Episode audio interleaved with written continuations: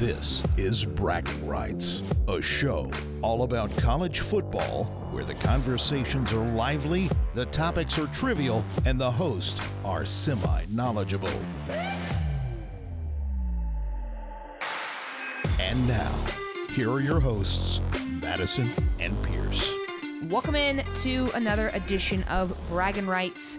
Uh, really quickly, going to explain how we're going to do this bowl season situation due to the changing, ever changing nature of college football and uh, all of that nature. We're not, or all that nature, all of the COVID situation. We're not going to go in depth and look at the whole uh, bowl landscape right now. Uh, who knows what could change, what players could be out, things of that nature. Um, so we're just going to kind of look at these things as they happen. We are one bowl behind. It's kind of all been sandwiched in there together. Normally we have a little bit of a breathing before the conference championships and then uh, the bowls. That wasn't the case. There was a bowl today. Pierce and I did have a chance to discuss it before it happened so that we can at least talk to you about what we would have done with it. Um, but we do have two games tomorrow that are pretty big, uh, or today if you're listening to it on Tuesday. Uh, but it is Monday night right now. Uh, let me introduce my co-host really quick. I'm Madison, and I'm joined as always by my brother Pierce. Pierce, how you doing? Doing outstanding. Uh, the most exciting time of the year, in my opinion, for college football. Excited to obviously not covering all the bowls right away, but excited to get into them. I mean, this is always fun. It's a unique time of the year.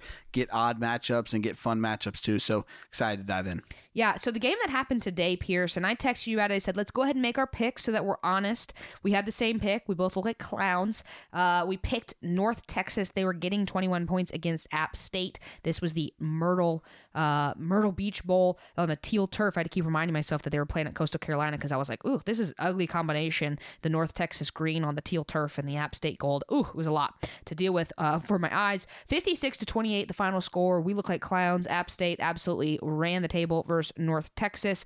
I thought maybe North Texas could move the ball. They've got a pitiful defense, but I thought to myself, hey, maybe they'll be able to move the ball. They got a pretty good offense. Uh, and they did put up 28 points, but that pitiful defense really came back to bite them. App State uh, looked dominant. I did take the over here. Uh, it was 68. That one looked good. Uh, you know, plethora of points, if you will, there in Conway, South Carolina. Pierce, uh, did you get a chance to watch much of this? I know it happened during the workday, but did you get a chance to much, watch any of that game? I got to see some of the highlights. Uh, it was on in the other room, and when things uh, when it got a little noisy in there, I knew that a big highlight was going on. This was one of those games where I, I didn't take it personally, but I had to I, I had to jump on the points here. And then as soon as I saw that North Texas was four, Yeah, you texted me real quick. I was so upset with myself because I was leaning App State the entire the last 24 hours, and on top of that, I've gone against you and and and our brother so many times the last two two and a half weeks, and I've come out on the wrong side. It seems like majority of the time.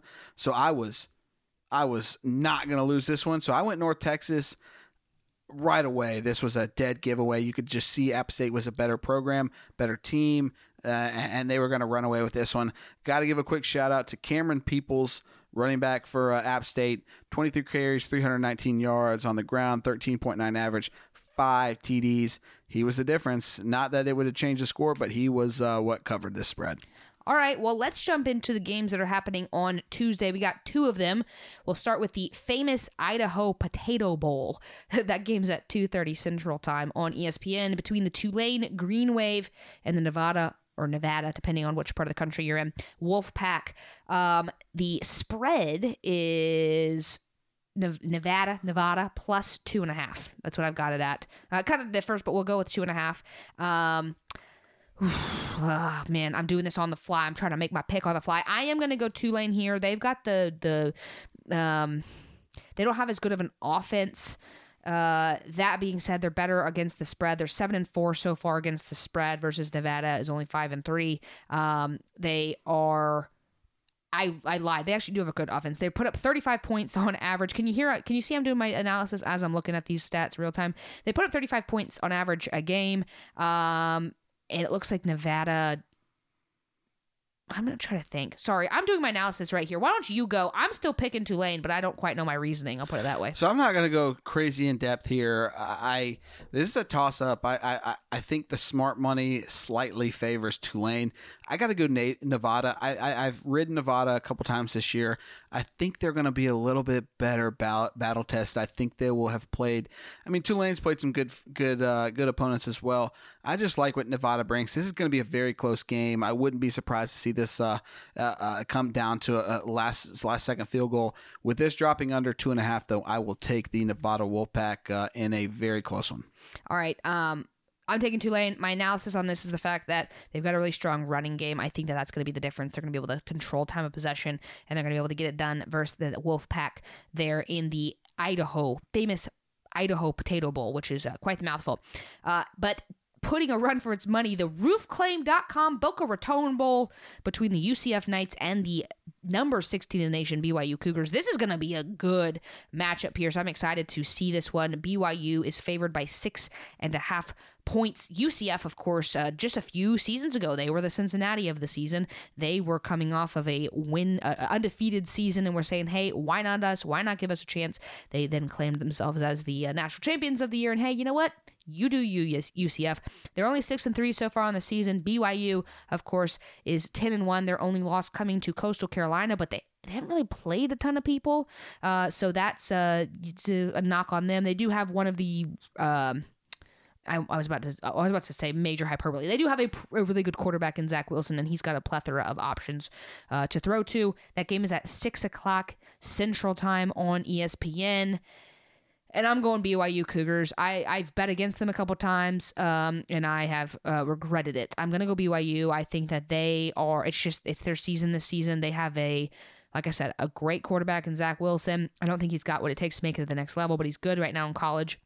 He's got a plethora of options to throw it to. UCF has been lackluster so far uh, on the season compared to what they normally do. Um, six and a half is a lot for this game, but I'm going to ride with BYU. They're six and four so far on the spread, and UCF is not the kind of team to hold it close if they're going to get beat. So um, I am going to go with BYU. Boy, this is a toss up. I'm excited for this game.